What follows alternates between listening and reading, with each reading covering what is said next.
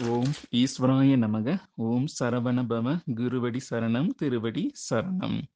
இன்னைக்கு மூளை இயக்கம் அத்தியாயம் இருபதிலிருந்து இருக்கும் உயரிய கருத்துக்களை நாம் சிந்திக்க இருக்கின்றோம். ஸோ இந்த அத்தியாயத்தின் மைய கருத்து என்னன்னா தலைமை சுரபியை சுற்றி அதாவது வலதுபுறம் இருக்கும் மூன்று காந்த சுரபிகளான தி- அஹ் சுரபி புதன் சுரபி மற்றும் சந்திரச் சுரபி. இந்த மூன்று சுரபிகள் ஆற்றும் பணி பணிகளை பத்தி தான் முருகப்பெருமான ஐயா இந்த அத்தியாயத்துல நமக்கு குறிப்பிட்டிருக்கிறாரு. ஸோ இதுல முக்கியமா முதல்ல ஒவ்வொரு பாயிண்டா பார்க்கலாம். முதல்ல முக்கியமான பாயிண்ட் வந்து நம்ம இவ்வளவு நாள் சூரிய ஒளி ஆற்றலில் இருந்து தானே உணவு உடல்களில் உடலுக்கு தேவையான ஆற்றல்களை எல்லாம் பெற்றுக்கொள்கிறோம் அப்படின்னு நினைச்சுக்கிட்டு இருந்தோம். ஆனா சூரிய சுழல் என்பது கோள்களில் ஆ- மற்ற ஆறு கோள்களில் இருந்து உருவாகும் ஆற்றல்களையும் அதனுடைய சுழல்களில் இருந்தே பெற்று நமக்கு அளிக்கிறது. ஸோ இது கொஞ்சம் புரிகிற மாதிரி இருக்கா? அதாவது தலைமைச் சுரபி வந்து ஆறு சுரபிகளை படைக்குதுன்னு சொல்லியிருக்கோம் இல்லையா? அப்போ ஆறு சுரபி எதுக்கு படைச்சிருக்காங்கன்னா ஆறு கோள்களில் இருந்து வரும் ஆற்றல்களை ஏற்பதற்காகத்தான் மொத்தம் ஆறு சுரபிகள் படைக்கப்பட்டிருக்கின்றன. சரிங்களா? இப்போ உடலில் உள்ள சுரபிகள் வந்து என்னாலும் எப்போதும் ஒரே மாதிரியான ஆற்றலை பெறுவ பெற விரும்புவதில்லை. அதனால தலைமை சுரபி என்ன பண்ணுது? மற்ற சுரபிகள்ல தேவையான ஆற்றல்களை சேமித்து வைத்துக்கொண்டு உடலுக்கு எப்ப தேவையோ அப்ப பகிர்ந்தளிக்குது. சரிங்களா? இப்போ ஒரு பாட்டு இருக்கு.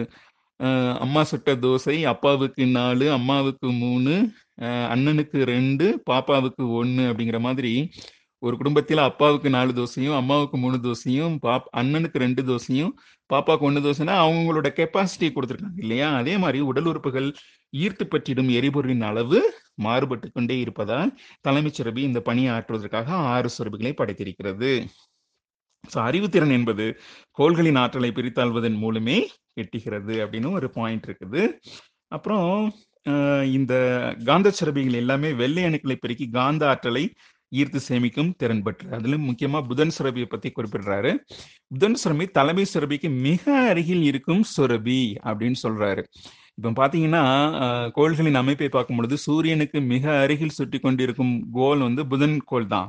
அது மொத்தம் எண்பது நாள்லயே சூரியனை சுற்றி வந்துடும்.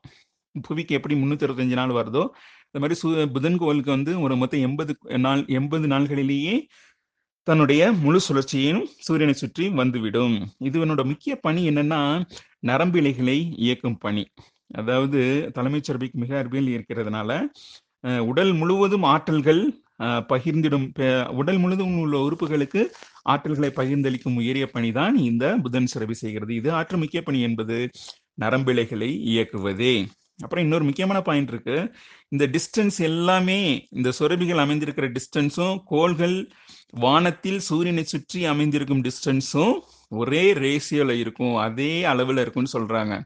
இப்போ வந்து ஏன் நம்ம வந்து நூத்தி எட்டு தடவை ரேணுகா தேவி மந்திர உபதேசத்தை சேன் பண்ண சொல்றாங்க? அந்த நூத்தி எட்டு வ- வைஷ்ணவ தலங்கள் எதுக்கு இருக்கு? தமிழ்நாட்டில் பார்த்துக்கிட்டிங்கன்னா மொத்தம் நூத்தி ஆறு வைஷ்ணவ தலங்கள் இருப்பதாகவும் மிச்ச ரெண்டு வ- வைஷ்ணவ தலங்கள் விண்ணில் இருப்பதாகவும் நம்ம கேள்விப்பட்டிருக்கிறோம். இந்த நூத்தி எட்டுங்கிற நம்பர் என்னன்னா இப்ப சூரியனோட டயாமீட்டரும் எர்த்தோட டயாமீட்டரும் one nought eight times so இந்த மாதிரி சில கணக்குகள் சொல்றாங்க. வானவியல் படி பார்த்தீங்கன்னா இந்த டயாமீட்டர் சூரியனுக்கும் புவிக்கும் உள்ள தொலைவு சூரியனோட டயாமீட்டர் மாதிரி நூத்தி எட்டு டைம்ஸ் அப்படின்னு சொல்றாங்க. அதே மாதிரி சந்திரனுக்கும் பூமிக்கும் இடையே உள்ள தொலைவு சந்திரனோட டயாமீட்டர் மாதிரி நூத்தி எட்டு டைம்ஸ் அப்படின்னு சொல்றாங்க. ஸோ இதையெல்லாம் நம்ம முன்னோர்கள் எந்த ஒரு கருவியின் துணை இல்லாமலும் இதை கண்டுபிடிக்கிறார்கள். நமக்கும் அந்த ஆற்றல்கள் கிடைக்கணும் என்று அந்த முன்னோர்களே நம்ம வேண்டி விரும்பி கேட்டுக்கொள்ளலாம். சரிங்களா? இப்போ நெக்ஸ்ட் வந்து வெள்ளி சுரபியை பற்றி பார்க்கலாம். வெள்ளி சுரபி என்ன பணி ஆற்றுது என்பது என்றால் அணுக்களின் சேதத்தை குறைத்து அணுக்களின் பெருக்கத்திற்கும் உடலின் நலத்திற்கும் உதவிடும். அப்புறம் சந்திர சுரபி முக்கியமான பணியாற்றுது அமிர்த ஆற்றலை சேமிக்கும் சந்திர சுரபியானது மனதில் தோன்றும் எண்ணங்களையும் கட்டுறுத்துகிறது. இதனால தான் இதை வந்து மனோகாரகன் அப்படின்னு சொல்றோம். சூரியன் எப்படி ஞானகாரகன்? அப்படின்னு சொல்றோமோ? ஞானத்தின் அதிபதி. சந்திரன் என்பது மனதின் அதிபதி போன்ற உயரிய கருத்துக்கள் தான் இந்த அத்தியாயத்தில் குறிப்பிடப்பட்டிருக்கின்றன.